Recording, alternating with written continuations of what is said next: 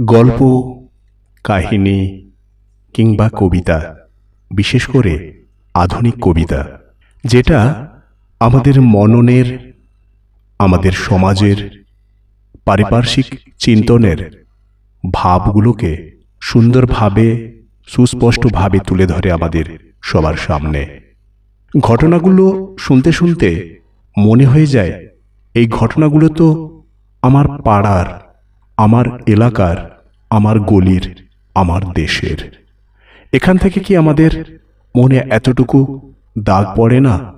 রেখাপাত করতে পারে না আমাদের চিন্তা ভাবনায় যে সমাজে আমরা বসবাস করি, সেই সমাজকে একটু সুন্দরভাবে, সুন্দর ছবির মতো করে গড়ে তুলতে পারি আমরা সবাই? এতগুলো গুরুগম্ভীর কথা বলার একটাই কারণ।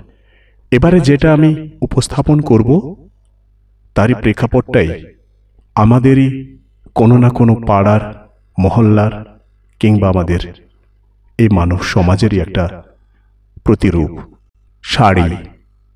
সুবোধ সরকারের লেখা।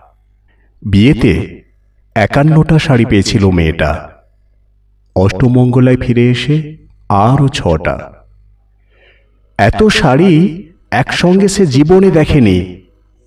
আলমারির প্রথম থাকে সে রাখল সব নীল শাড়িদের। হালকা নীল একটাকে জড়িয়ে ধরে বলল, তুই আমার আকাশ! দ্বিতীয় থাকে রাখল সব গোলাপিদের। একটা গোলাপিকে জড়িয়ে সে বলল, তোর নাম অভিমান। তৃতীয় থাকে তিনটে ময়ূর যেন তিন দিক থেকে ছুটে আসা সুখ।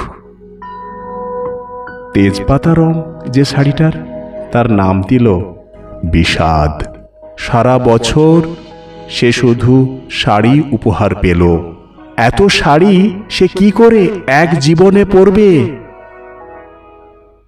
কিন্তু বছর যেতে না যেতেই ঘটে গেল সেই ঘটনাটা।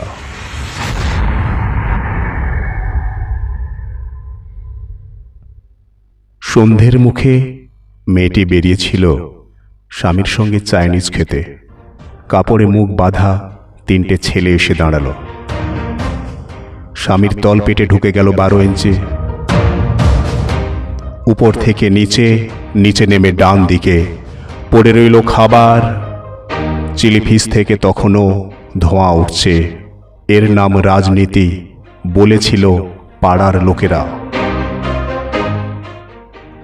বিয়েতে একান্নটা শাড়ি পেয়েছিল মেয়েটা। অষ্টমঙ্গলায় ফিরে এসে আরও ছটা। একদিন দুপুরে শাশুড়ি ঘুমিয়ে সমস্ত শাড়ি বের করে ছতলার বারান্দা থেকে উড়িয়ে দিল নিচের পৃথিবীতে। শাশুড়ি পরিয়ে দিয়েছেন তাকে সাদা থান। উনিশ বছরের একটা মেয়ে, সে একা।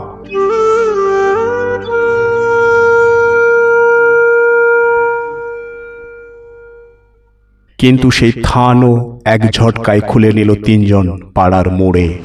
একটি সদ্য নগ্ন বিধবা মেয়ে দৌড়চ্ছে আর চিৎকার করছে, বাঁচাও! পিছনে তিনজন, সে কি উল্লাস? নির্বাক পাড়ার লোকেরা। বিয়েতে একান্নটা শাড়ি পেয়েছিল মেয়েটা।